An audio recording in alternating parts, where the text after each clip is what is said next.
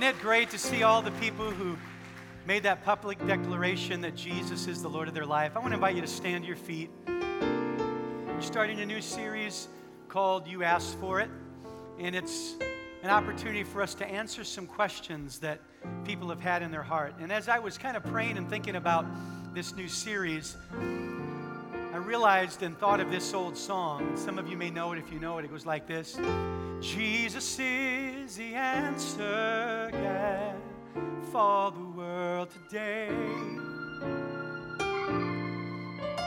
Above him, there's no other. Jesus is the way.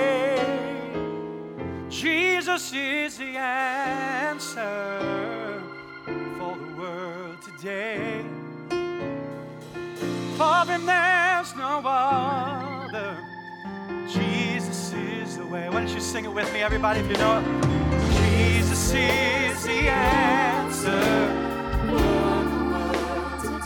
Above him, there's no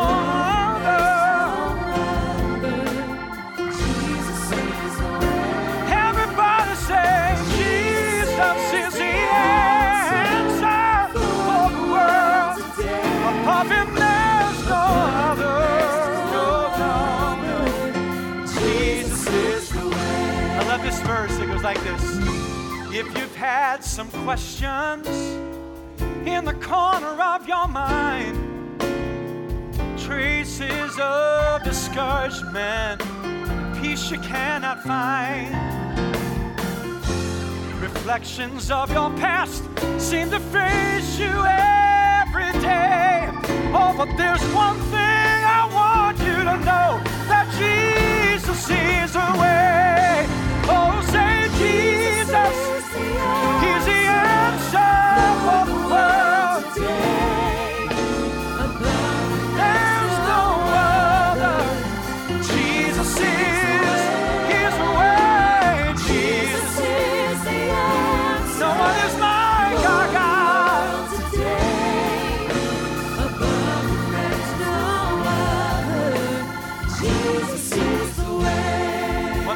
I love it.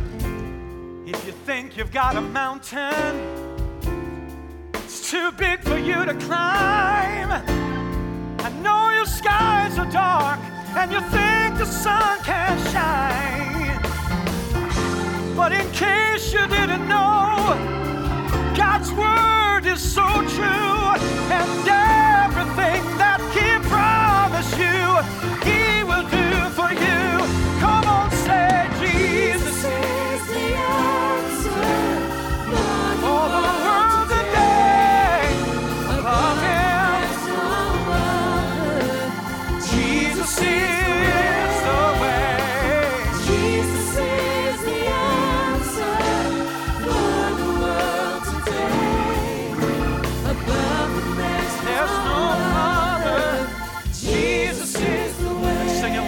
time. Come on.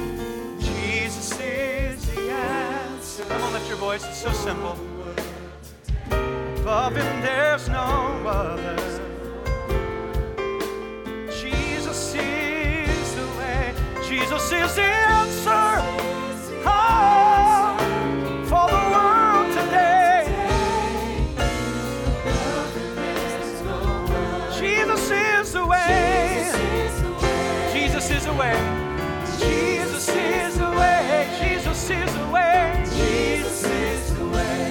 To close your eyes as we pray today.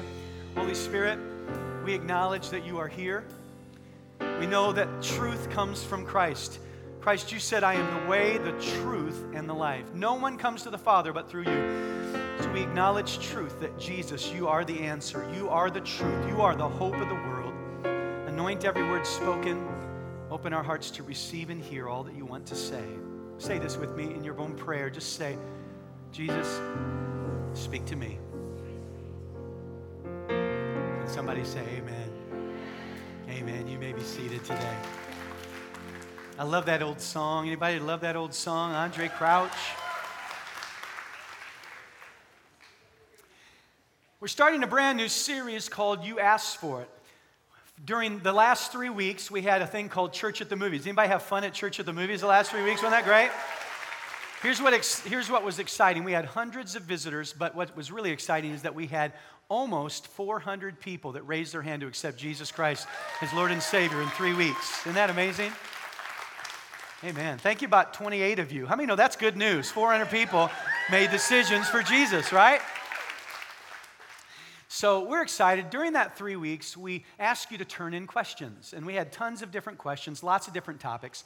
But what I decided to do was kind of take um, the, the, the question that was around the same idea or theme and address that question. Today I want to talk to you, and maybe you're sitting here today and you're going, man, this is kind of weird. You know, they're taking a question and answering it as a sermon. Is that even biblical? Can I tell you that many of Jesus' sermons were in response to a question that someone asked right in the midst of the crowd. So we're just doing what Jesus did. How many think it's okay to do what Jesus did? All right? So I'm going to take Jesus' words and also some of the apostles and answer a question that was asked to Jesus. Because the same question asked to him was asked by many people in our church. And it's simply this. You ready? Today we're going to talk about are we living in the last days? Are these the end times?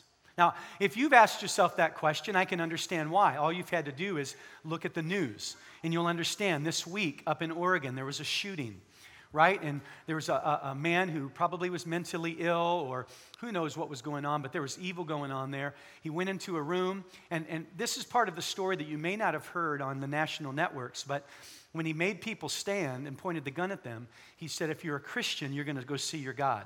And when they answered they were a Christian, he shot them in the head. But if they answered that they were another religion, he shot him in the leg. Did you know, did you ever think that our own, in our own culture, in our own time, Christians would be martyred and um, right here on American soil? So you look at things like that and you go, wow, God, is this the end times?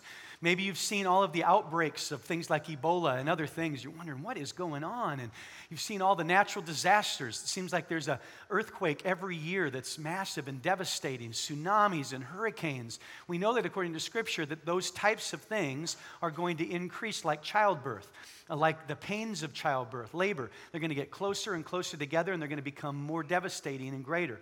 We're seeing those things. Maybe you've seen the decline of morality in our world, especially right here in America with um, you know, things online and pornography and other things. We've just seen degradation. I don't know for you, but it feels like in the last two or three years that the morality of our country has plummeted compared to the last 20 years in such a fast pace and such a fast way. So I think it's normal to ask yourself the question are these the last times? I can understand you asking those questions. But what I want to do today is I want to use the Bible, I want to use Jesus' words to answer that question. Now, I want to show you a few statistics about the Bible that you may not know. First of all, one out of every 30 verses in the Bible address either the return of Christ, the second coming of Christ, or the end times. Not only that, but in the scriptures, 200, there are 216 chapters in the New Testament. But did you know that there are over 300 references in the New Testament to the same topic, the end times or the second coming of Christ. There are 27 books in the New Testament. 23 of the 27 books address this topic. So here's the thing we need to understand is that the Bible is not silent about this issue. In fact, the Bible is speaking loudly about it. And what I want to do is I want to grab that and I want to kind of make it relevant. Here's really the question that we're asking. The question that we're asking is, what time is it? right? A lot of us are, how much time do I have left? Am I right here or am I right here? Where, are, where am I? Okay? What time is it? And you know, that question is a question that the disciples asked. But what's funny, as soon as I brought up the topic, you know, everybody was kind of happy and laughing. Some of you, I said, hey, let's get out our Bibles. We're going to, you know, hear a new topic today and we're going to, you know, preach the word. And a lot of you kind of have this mentality. You're like, I'm ready. Bring it on, Pastor. You got your notes and your faces and the eyes are smiling. And then I said, we're going to talk about the end times. And everybody went, all right, well, listen, I get it. I know you're a little nervous. Um, kind of reminds me of a story about these two southern um, Cajun preachers, pastors. Do we have any Cajuns in the room? Have any Cajuns? All right, we got a Cajun over here. I had one in the last service, and, and red beans and rice. Come on, right? A little, shrimp etouffee and ooh, jambalaya. Amen. Some, anybody hungry? Okay. so I was reminded of this story. There's a couple uh, pastors who happened to have churches right across the street from each other. So Pastor Thibodeau, he uh, was in the front yard on a Saturday night pounding a sign into the yard, and on the sign it said, "Turn around before it's too late." Pastor Boudreau on the other side of the street happened to be outside at the same time, pounding a sign into his yard, and, and on that sign it said, The end is near. Well, just about that time, as they're doing that, a, a, car filled with a bunch of Cajun teenagers comes flying down the road, and the window rolls down, and you hear these teenagers kind of mocking and yelling. They say, You guys are freaks, fanatics, y'all are crazy. And they're yelling this, and they drive on past, and Pastor Boudreau and Thibodeau look at each other, kind of like, and just as they do, the car rounds the corner, and you hear a squealing of tires and a splash. And uh, at that moment, um, Pastor Thibodeau and Boudreau looked at each other and said, You think we should have just said, caution, bridges out? um, do you think so? I... Come on, that's funny. That's, that's worth laughing at. Come on. Because you're not going to be laughing the rest of this message. So I just want you to give you a little something to laugh about. Okay. I'm teasing. I don't want anyone to be scared today. We're going to talk about something that's very important, though, and very practical. And I believe it's going to help you. I actually, in doing some study, I found a sermon by a pastor that was so good. I'm actually using a lot of the material out of that sermon because it's so great. We're using the word, though.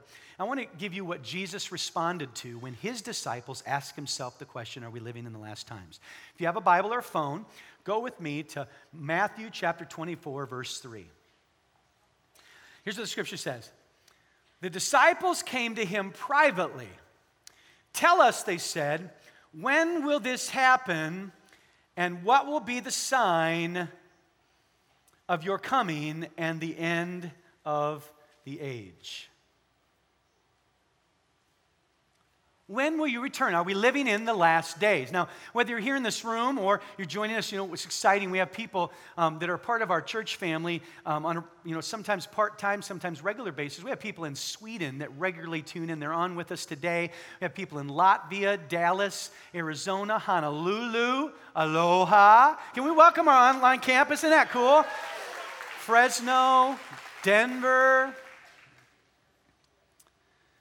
when Jesus approaches this topic in, in the Bible, in Matthew 24, and his disciples are basically saying, you know, Lord, are we right here? Because how many know that if we're right here, a lot of us in our minds say, well, I can, there's a lot of things I got to do. You know, I've got a lot of stuff I want to accomplish. I don't know about you, but when I used to think about the rapture and the coming of Jesus and I was younger, I was like, Lord, please let us be right here because I want to get married. Anybody remember those days if you're single, right? And, uh, but if we're here, we act and we'll live a certain way. But if we're right here, how many know that we're going to think things a little differently? So Jesus answers the question, but here's what's interesting. He doesn't answer by telling us when he's going to return. Instead, he talks to us about what are the signs of the end of the age and what's our response to that. Now, here's the thing if you're here today and you're wondering, or you're joining us online and you're wondering, Pastor Jared, are these the last days? Here's my answer to you I don't know. But I'm pretty convinced that we are. And here's why. Over the last several years, in the 23 books that address this topic in the New Testament, there are a list of things that are supposed to happen, to take place, in order for things to be right so that Jesus can return. And for many years growing up, there were things that had happened, but there are a lot of things that hadn't happened. Now, I believe, as I look at that list, pretty much everything that has been listed as a requirement or is going to happen for the return of Christ, pretty much all of that has come. In fact, what's interesting, a caveat to that is every generation has thought that. So, what's the difference with our generation thinking that? Well, here's the difference because now things are in place that were never even thought of back in other generations. I'll give you an example of just one. I'm not going to get into these kinds of details and things today, but I want to give you a good example. One thing that only could position things for us to come to the end of time is the Bible talks about that in the tribulation, and again, there are some different approaches to eschatology, which is the end time. Um, some are what are called amillennialists, some are called postmillennialists. We here are, we believe in premillennialism, premillennialism. And so, in that theology, there is a tribulation period of seven years when the Antichrist arrives on the scene. One of the things that the tribulation says is in the middle of the tribulation, that there is going to be a mark or a number that is placed on the hand and on the forehead. And you will not be able to buy or sell food or any kind of commodity, any kind of a thing, any kind of transaction. There won't be cash in those days. It'll be like having a swipe card on your hand, so to speak, a number. And that is how you'll have transactions. And they also say that you will not be able to run and hide, they will know where you are. Now, in the technology we have now in this culture, 100 years ago, even 20 years ago, that technology was not available, but now it is. In fact, you may not know this, but there is a chip now called the VeriChip. You can Google it. The VeriChip is part of the new healthcare um, initiative by Obama administration. And in this chip, it is placed on the human body, and it's a medical identification chip. And the purpose of it, and sounds really good, it makes sense, is that every human that's in America will be put, it will have the chip put in the only place on the body that will allow the chip to, to be long term and last because of um, the change in body temperature. Guess where it happens to be? On the webbing or top of the hand and on just above the hairline of the forehead. Those are the two places of your body that will support the chip. Isn't that interesting? So, in the, in the new legislation, um, there is information there that says that um, every American will have to have the chip. Now, it's voluntary now. In fact, I had someone after the service come to me and said, I have a relative who is now a part of the system, and they told them that they needed to get this identification chip. And they said they didn't want it on their body, so they got an option. They have a card instead of the chip. But they told them that mandatory in three or four years, that every human will have to have one. And it makes sense, doesn't it? Because now, if you, you get sick and you're running down the road and the ambulance shows up and they don't know what you're allergic to and what your name is, they'll have all that information available for you and they can scan it and they can know how to. So there's going to be this system. Let me just tell you wherever you stand on that, whatever you believe, that technology that the Bible talks about that will be here, the, this mark, is here now. See, I told you some are going to go to this. And I've heard of, uh, uh, of actually, there's been some litigation where people are fighting that, that they don't have to take it. And so far, um, that's held up in court. But how many know that? I don't know if you know this, but actually, Joe Biden, and again, I'm not trying to take political sides or point to one person or another.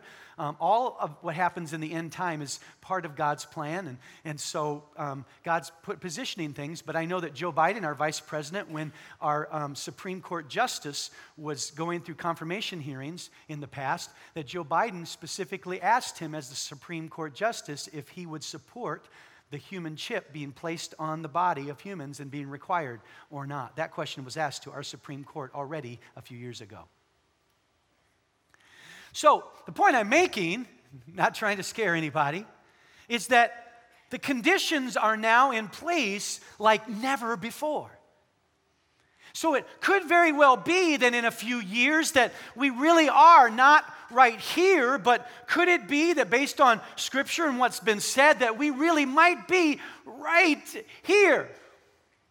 So the question is, what do we do? So what I want to do is I want to go now to the book of Peter. If you have your Bibles, your phones, your iPads, go with me to 2 Peter chapter 3. We're going to read through some verses about what the Apostle Peter is saying that kind of describe conditions in the last days. Y'all with me? Say amen. amen. Y'all don't get too quiet today, all right? Because let me tell you something. This isn't bad news. This is good news. You know why it's good news? Jesus is coming again. Come on, somebody say amen to that. So here's what the scripture says 2 Peter 3 says, Above all, you must understand that in the last days, so it's describing the end time, in the last days, he says, there will be scoffers. Scoffers will come scoffing and following their own evil desires. I'm going to pause there for a second. So, what this verse is saying is that when we get towards the last days, people are going to stand up and challenge what do you mean the Bible is the way I should live?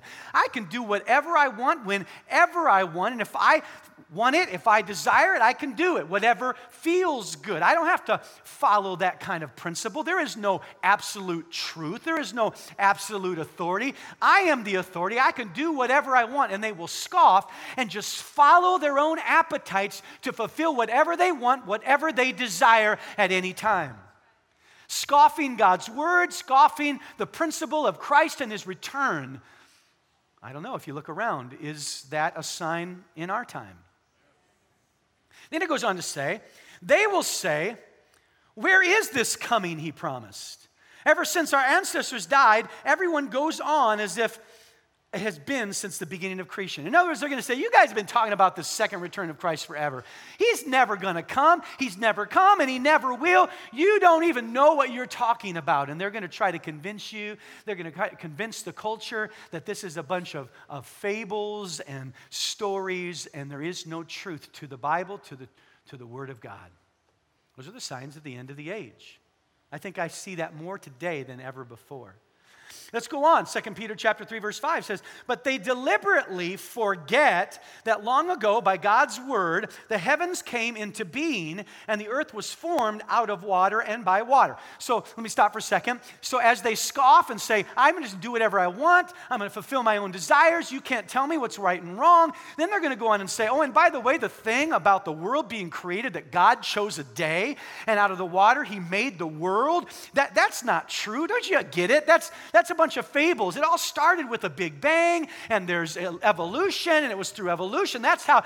And so they forget God, and they say all of that's not even true. Then it goes on, and what does it say? It says, By these waters also came the world of that time that was deluged and destroyed. So they're going to discount creation. They're going to discount this idea that God, this is referring to Noah when he flooded the earth and he cleansed the earth so that, um, and he spared Noah and his children and the animals. Uh, he, uh, they're going to discredit that. Now we know scientifically the flood has been proven. We, we know that. But they're going to discount God and his role in eternity and his role in the history of the world. There is no creation, there was no God to judge the world. And then they go on to say this they said, By the same word, the present heavens and earths are preserved for fire being kept for the day of judgment and destruction of the ungodly. So, just as God picked a day to create the world, and just as God picked a day to, to cleanse and destroy the earth so that He could renew it and, and try to bring righteousness, and remember that now we have rainbows, and you know where the rainbow came from. It was God's covenant that He would never destroy or judge the world with water ever again. But what we know is that God said that one day He's going to purge or cleanse the earth and remake it a new heaven and a new earth, and He's going to do that with fire. So, what's going to happen in the last days is people are going to scoff and say, That's a bunch of nonsense. You don't even know what you're talking about. You're deceived. You are old thinking, antiquated, uneducated. The last days. Y'all with me? Feeling good? Somebody say amen. Hallelujah. Woo. Then it says in 2 Peter chapter 3, it goes on, it says, But do not forget this one thing, dear friends with the Lord, a day is like a thousand years, and a thousand years are like a day. In other words, Peter says, Listen, I know you're going to start thinking, God, are you coming back? We've been waiting forever. Grandma said you were coming. You didn't come. My parents said you were coming. You didn't come. And you're still not coming. Are you there? And so Peter kind of comes along and says, Listen, understand that God's timing isn't your timing. So he works outside of your clock. He works outside of your timetable. To him, there is a, a day which is like a thousand years. So don't, you know, get stressed. Don't think that he's not telling the truth. Remember, God works differently than you thought. Now, here's what's interesting. There are Jewish scholars that disagree with that concept, and their approach to it is this way. They believe in a seven-day earth a lot of Jewish scholars, or some Jewish scholars, believe in a seven day, or based on God, a thousand years, a 7,000 year earth. So here's how it works you got 4,000 years from Adam until Jesus, right? And then you have 2,000 years since Jesus came, right? So that means we got a thousand years left. Now, as soon as I said that, some of you are like, Hallelujah! We got a thousand years! Woohoo! But you forgot something. There's a thing called the millennium. And the millennium happens as Christ returns For a thousand years, he rules and reigns before the judgment of fire and so on comes upon the earth. So let's get it right. So if we got 4,000 years for um, when the beginning of time until Jesus, and then 2,000 years from Jesus till now, and the thousand year millennium, that means that it puts, if that's true, it puts us right about there. Don't you feel good? Woohoo! In other words, if that's true, we are at the very end of the end of the end of the end of the last days.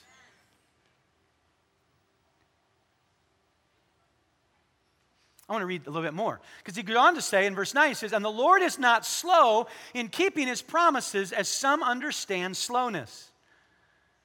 Instead, he is patient with you, not waiting or wanting anyone to perish, but everyone to come to repentance. So, in other words, he's waiting on purpose and he's slow to return on purpose because his heart is that everyone should be saved. Every person can find hope through Jesus Christ. He loves the world so much that he's waited, he's slowed down so that everybody has a chance. It kind of reminds me if I, it kind of went down like this in heaven God's sitting there on the throne, Jesus is next to him, and Jesus keeps going, When am I going to go?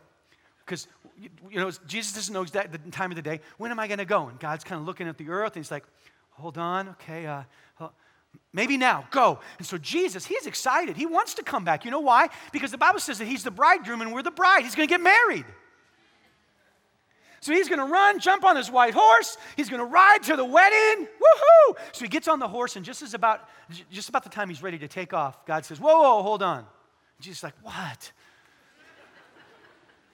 And then God says, wait, because there's a few more I think we can reach. I want to tell you, this passage is so beautiful and so powerful because here's what it tells us we have a Father in heaven who loves us. And he loves the world, and his heart is that none, not one single person will perish. We have a choice, and he's giving an opportunity for us. Let's go on. You'll stay with me. Say amen. Uh, thank you. 2 Peter chapter 3 verse 10. He goes on to say, "But the day of the Lord will come like a thief. The heavens will disappear with a roar, the elements will be destroyed by fire, and the earth and everything um, done in it will be laid bare." God is going to come and purge the earth with fire. Sound, I know that sounds scary, but here's the good news. If you follow Jesus, you won't be here. And once he's done that, he's going to remake it. So if you think that golf course you go to looks good now, wait until Jesus has remade the earth. And when you play golf, you'll be birdie in every hole. Come on, somebody, in Jesus' name.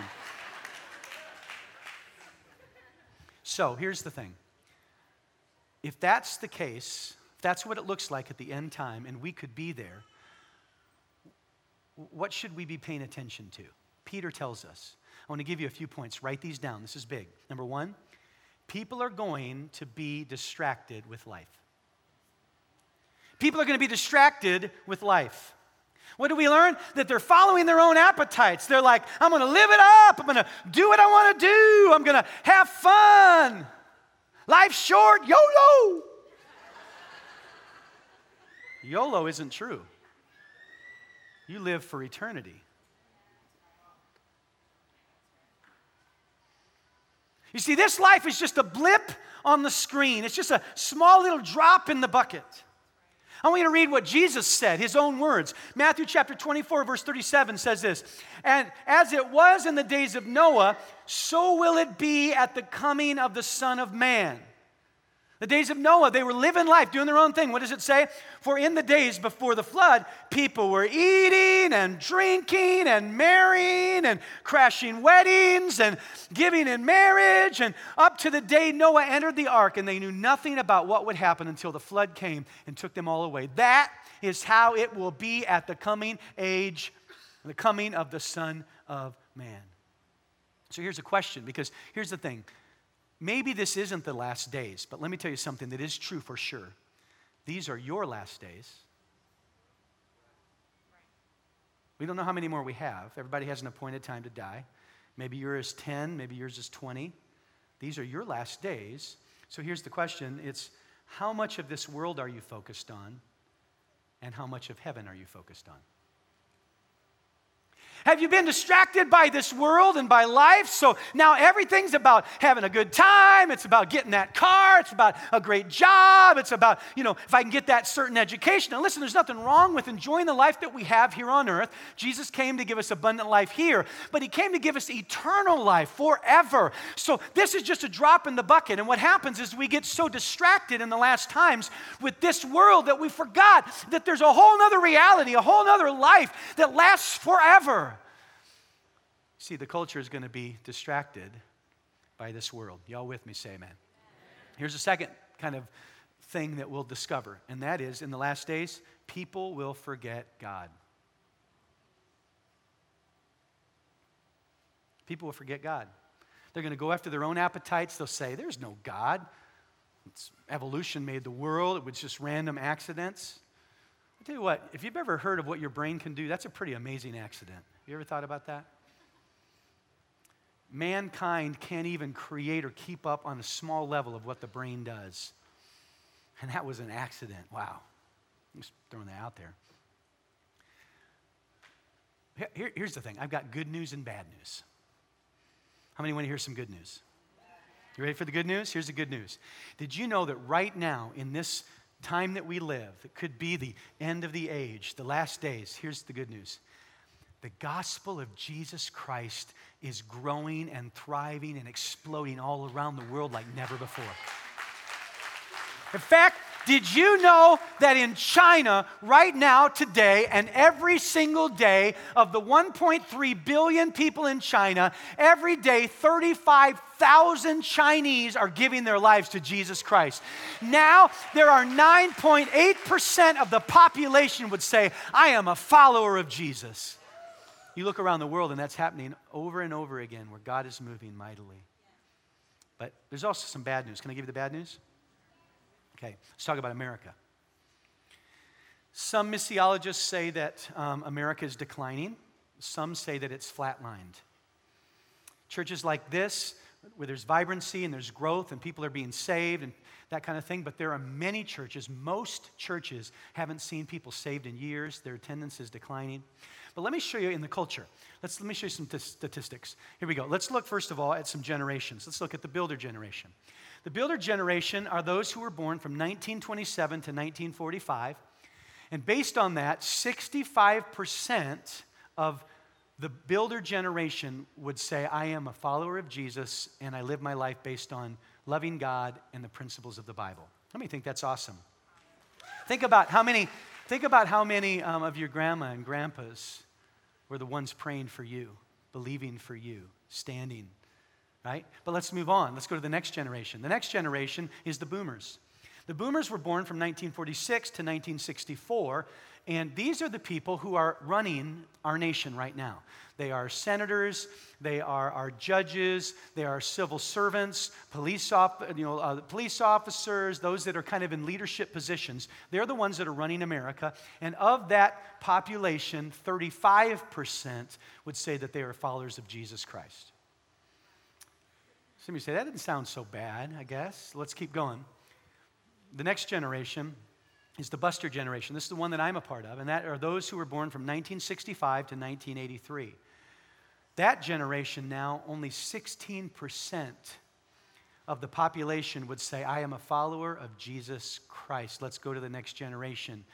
The next generation are the bridge, bridgers or the millennials. And of that generation, of those born from 1984 to present, only 4% would say, I am a follower of Jesus Christ and I live my life based on biblical principle. If America is in the position it is today, morally, with 35% of the population running our government, what will it be like one day when only 4% of the population would say, I'm a follower of Jesus? That's why here at Higher Vision, we made a priority to reach out to families, to children, and to young, young people. That's why we've invested in children's ministry. We're getting ready to build a facility right next door that is going to be state of the art. It's going to be as good as anything you see it, like a Disneyland or a Magic Mountain or a Chuck E. Cheese. We're going to do it right because we want to win, win this generation. That's why we have youth ministry on Tuesday nights called The Venue. That's why we have the, the culture, which is for young adults. That's why we have a school of leadership for students to be trained and equipped and sent out in ministry. That's why our weekend services are geared to use relevant technology. You know, you maybe you come and you're like, why they got all that light? Why they got all those that smoke and all the screens and everything? We don't need that. We just need the Bible. And listen, if you don't like that, can you excuse me? We're trying to reach a generation for Jesus Christ here at Higher Vision. And, and if you don't like it, I get it. That's okay. But you already got it. You've already know Jesus. So just fake it. Go along. Hallelujah. Thank you, Jesus. Thank you, Jesus. Woo, what was that light that went by? Thank you, Jesus. You made the light. God created the light and said it is good. So the lights are good. And, um, and just, just go along with it. Why? Because we are committed to reaching this generation. And if we've got to use technology and things that they relate to to reach them, then we'll do what we got to do. You know why? Because we've got to make a difference. We've got to see that number grow. We want to see hundreds and thousands and millions of people find Jesus Christ as Lord and Savior. Somebody say amen.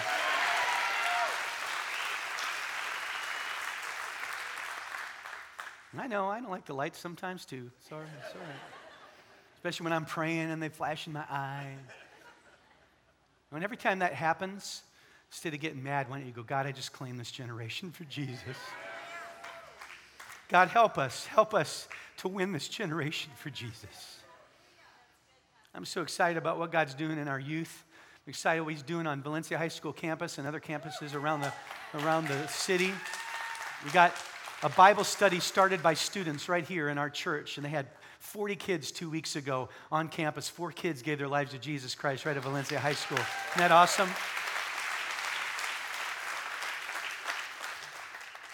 Why does all this happen?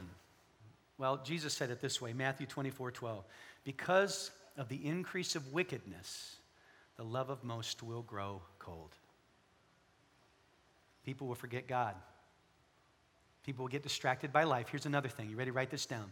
The sign of the end times is people will not be ready. They won't be ready for his return. Matthew 24, Jesus' own words, verse 40 says, Two men will be in the field, one will be taken and the other left. Two women will be grinding with the handmill, uh, handmill. One will be taken and the other will be left. Therefore, keep watch because you do not know on what day your Lord will come. He's going to come when you're not paying attention. It's going to come when you don't realize the clock is about to strike. Now, I get it. A lot of us, it's fun to, you know, go and get online and read all the latest stuff about what's going to happen in the tribulation and who's the Antichrist and what's going to happen. And we go to those, you know, ministries that, that pull out the book of Revelations and they pull the charts out and they have all the charts and you write everything down and, and you go buy gold and you buy water and you store it in the woods and, and you, you do all this kind of stuff. And I get it. It's all fun. It's cool. It's thinking about all that stuff. I get it. But let me say, write in pencil.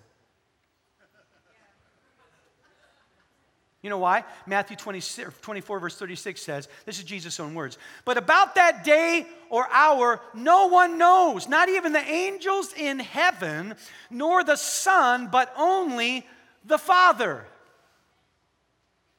So you can chart it out, you can look for the next blood moon, you can do all that stuff. But if God hasn't even told Jesus,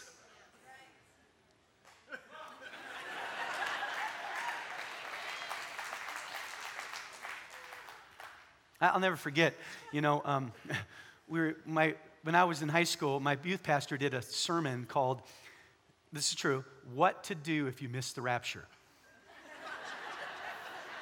I think he was trying to scare us into heaven, is what I think he was trying to do. And so I remember this was on a Tuesday night. He did use service. That was the message. And then the next day, I came home from school. My mom was a stay at home mom. She worked at the church for free and was there all the time. And many times, almost every afternoon, I'd walk into the house and I would hear music playing and she would be praying.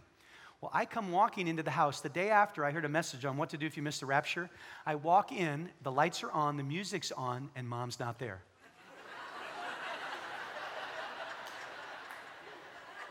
and I'm like, what is going on? The rapture's happened. I was left behind. So I'm like, no, no, no. I'm going to go to the church. Well, the church was next door. Of course, my dad had an office over there. There are people that were working there. Probably mom was there. So I run down the street, go into the church. The lights are on. No one's there. now I am totally freaking out. I'm literally practicing jumping. Like, maybe, maybe God will catch me on this one. You know, catch me away. You know, I, am like, what, what in the world?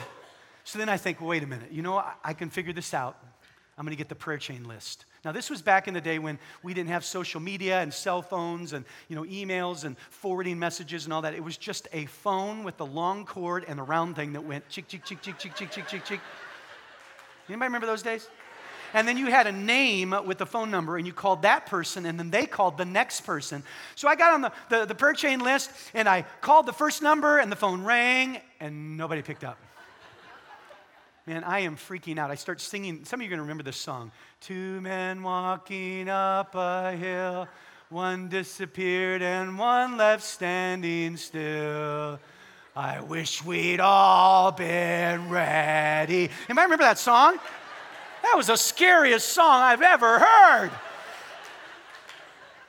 I go through the list, three names, and nobody picks up the phone. Finally, I get to the fourth name, and it's Sister Lorraine. She was about 80 years old, prayer warrior. I, I call the number, she picks up, and I start dancing and praising Jesus. And I tell her, Sister Lorraine, if you're not gone, then the rapture hasn't happened. Hallelujah. I'm all good. See, we all get worried about what time is it, but maybe the question isn't that. Maybe it's you don't really need to know what time it is, you need to know what to do with the time that you have. It's not about how much time we have left, it's what am I doing with the time that I've been given. I love in Chronicles chapter 12, it says that the men of Issachar, they understood the times and they knew what Israel should do. Oh, that God would make this a church of people who understand the times and we know what to do to have an impact in our city and our nation. Anybody say amen to that? So, what do we do with the time we have? Can I give you a few things real fast? Write these down. Number one, the first thing we need to do with the time we have, and I'm going to take this right from the Bible. I'm going to take it right from 1 Peter. That's what we've been doing so far. 1 Peter 4 7. Here's the, the first thing. What, what do we need to do with the time we have left? We need to think clearly. Think clearly. What does that mean? What do you mean by that, Pastor Jared? Well, what, what 1 Peter 4 7 says, the end of all things is what? The end of all things is what? Therefore, be alert and of sober mind so that you may pray. If you are drunk, you can't drive a car. And the reason you can't drive a car is because your thinking has been impaired.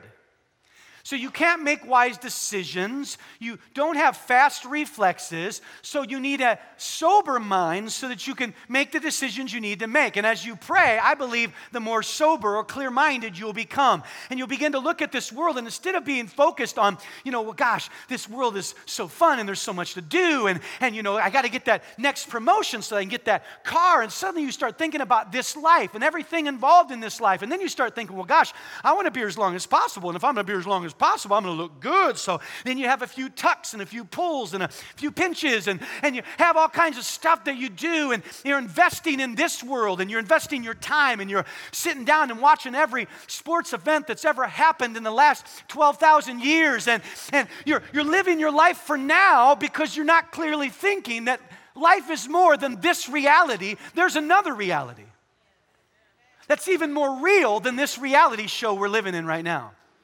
In fact, can I show you what, what, what, Paul said in Philippians? He said in Philippians 3:18, he says, For I have told you often before.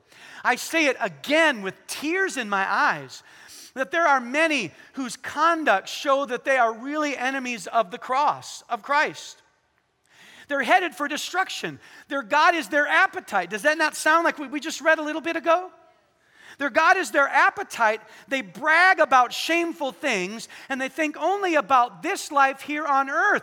But we are citizens of heaven, where the Lord Jesus Christ lives forever, and we are eagerly waiting for him to return as our Savior. Here's the point you are not a citizen of the United States, you're a citizen of the kingdom of heaven, and you have a king. His name is Jesus Christ. He is the Lord and Savior, the King of all kings, and the Lord of all lords.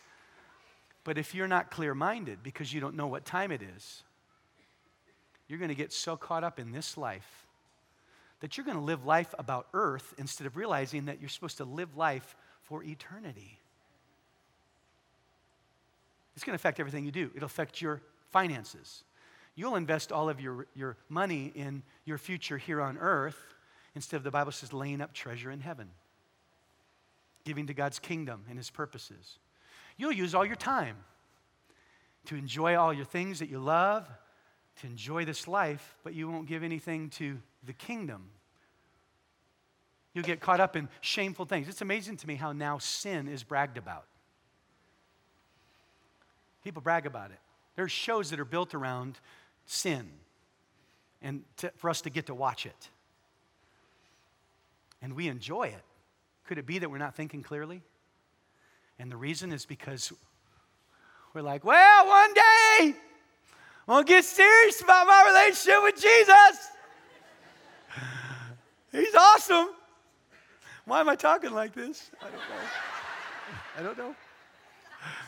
Just thought about that. It's kind of weird. We, we need to think clearly. You know the other thing? Here's the second thing we need to do we need to focus on relationships. Some of you are like, what? What does that have to do with the end time? Well, let's read what Peter said. 1 Peter 4 8. Most important of all, now he just said, think clearly. And then he said, most important of all, continue to show deep love for each other, for the love covers a multitude of sins. Some of you are thinking, what does the people thing have to do with the end times? Why do we have to focus on people? What's the big deal? Here's why because someday all of this is going to burn. The only thing in this room that will still be here is people. The only true treasure in life is people. So if we're living for us, but we're not living for others, if we're not caring, if we're not building relationships, then all we're thinking about is here and now. That's why here at Higher Vision, we encourage you to get involved in a small group or a, a, a, ministry that happens during the week. Get involved serving and using your gifts. Why? Because you get to invest in people, you get to build relationships, you get to invest in the thing that's going to last forever. Or are you spending all your time building a future with resources and money and things, and that new dress is going to burn? There's new clubs, you feel like burning them now, but they're going to burn. Why? Because the only real treasure are people. People in the last days that understand the time, they not only think clearly, they focus on relationship. Here's the last thing we need to make a difference. We need to make a difference. 1 Peter 4:10 says, "Each of you should use whatever gift you have received to serve others as faithful stewards of God's grace in its various forms. Do you realize what that says? That verse tells us that you and I are God's vehicle to give grace. You're administering God's grace on this earth. How? By using your gifts. We have someone back there on the camera. They have a gift with technology, mechanics. So instead of living for themselves, they've said, I'm going to use what I've been given. And now they're holding that camera. It's pointed at me. And we have people in Japan and Honolulu and Arizona and Sweden and Kansas City and Omaha and Billings, Missouri and Fresno and Latvia. We have people all over the world that are now hearing about the love of Jesus because they've decided that they're going to care about others and make a difference. And what's making a difference? It's using using what you've been given to administer God's grace to the only thing that matters people. That was better preaching than your amening. I just want you to know. It was. I think it was. I mean, if I get a vote, I think it was. It was. Let me, let me show you something. Now, maybe you're sitting here today and you're kind of go, man, this is kind of scary. Or maybe you're sitting here today and you're like, man, this is kind of heavy. And man, I wish I'd have lived back in the day when we didn't have to worry about all this. Can I tell you, we are living in the greatest generation in the history of mankind. In fact, can I tell you something? This is cool. Did you know that the Bible tells us in Acts? I hadn't planned to preach on this, but I'm going to throw this in. Okay, this is free. She's like, what does he mean? Do we have to pay to get in? How to get? No, I'm just a figure of speech. I'm just, I'm just playing. Did you know the Bible says in Acts that every human, God has predetermined when in history you would live and where on earth you would live? And you know that God chose you and formed you in your mother's womb before you were even there. He designed you, made you beautifully and fearfully made, wonderfully made. So, in other words, God chose you to be in this generation so that you could be the ones to administer His grace for the ones He's been waiting for. Man, I felt the Holy Spirit on that. In other words, we're here for a reason. Can I show you a, a, chart real quick? I want the worship team to get ready. Let me show you this last chart. On this chart, you'll see the population of the world. This is from the U.S. Uh, Census Bureau, and there are two different censuses that they have to kind of to figure that out.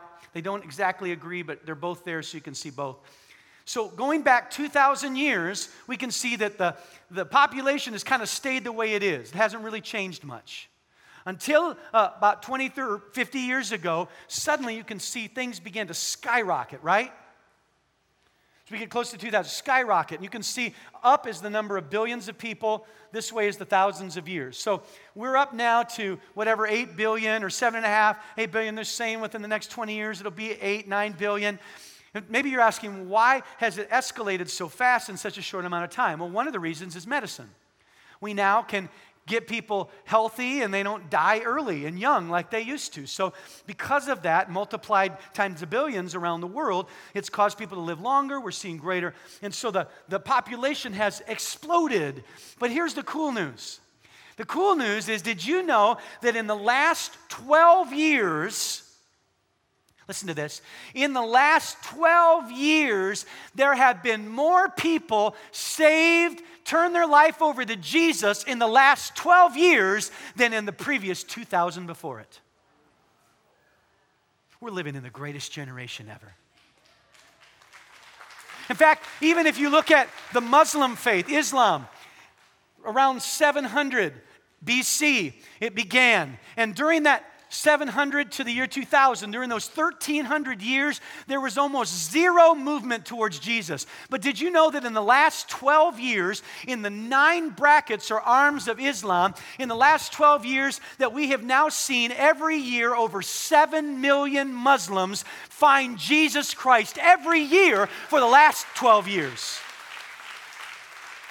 You even look right here in this city. Higher Vision Church wasn't here 12 years ago, but 10 and a half years ago, this thing started. And now, what have we seen? 35,000 people have raised their hand to receive Jesus Christ or rededicate their life. We're living in the greatest decade, in the greatest season, in the greatest generation that has ever lived.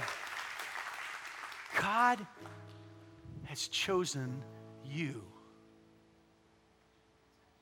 to be right here for a reason. And if that shouldn't excite you or light your fire, I don't know what will. See, it's not a scary thing that we could be in the last days, it's an exciting thing. I love what it says in 2 Peter. Peter's talking about the end times in this second book, second epistle, and here's what he says in chapter 3, verse 11. Since everything will be destroyed in this way, what kind of people ought you to be? You ought to live holy and godly lives as you look forward to the day of God and speed its coming. So then, dear friends, since you are looking forward to this, make every effort to be found spotless, blameless, and at peace with Him. Bear in mind that our Lord's patience means salvation. Therefore, dear friends, since you have been forewarned, be on your guard so that you may not be carried away by the error of the lawless and fall from your secure position, but grow in the, what's that word? Grow in the what? Grace and Savior of our Lord Jesus Christ. Did you know the Bible says that you didn't choose Him, He chose you, that you should bear fruit and that fruit should remain. Here's the cool thing when you bring someone to Jesus, you're not just changing their life for a, a, a six month period of time or for a year or even for 10 years. You are causing fruit to remain for eternity when you and I recognize that we are where we are for a reason. Maybe you're not here to have the four bedroom instead of the three bedroom. Maybe you're not here to drive the Infiniti instead of the Taurus.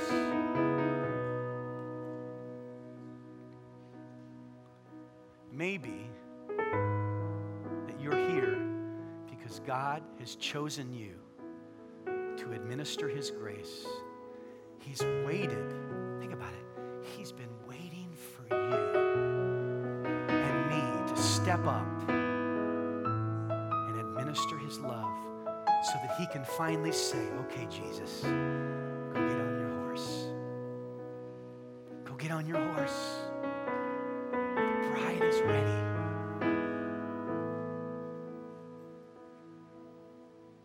I want to say one last thing. Here's what the scripture says. I'm not going to put it on the screen, but it says this Seek the Lord while he may be found. And it goes on to say, For his spirit will not always strive with men. In other words, there'll come a day where you don't have a chance, you don't have an opportunity. But we have a choice, we have an opportunity today. I think that's why Joshua said, Today is the day that we will serve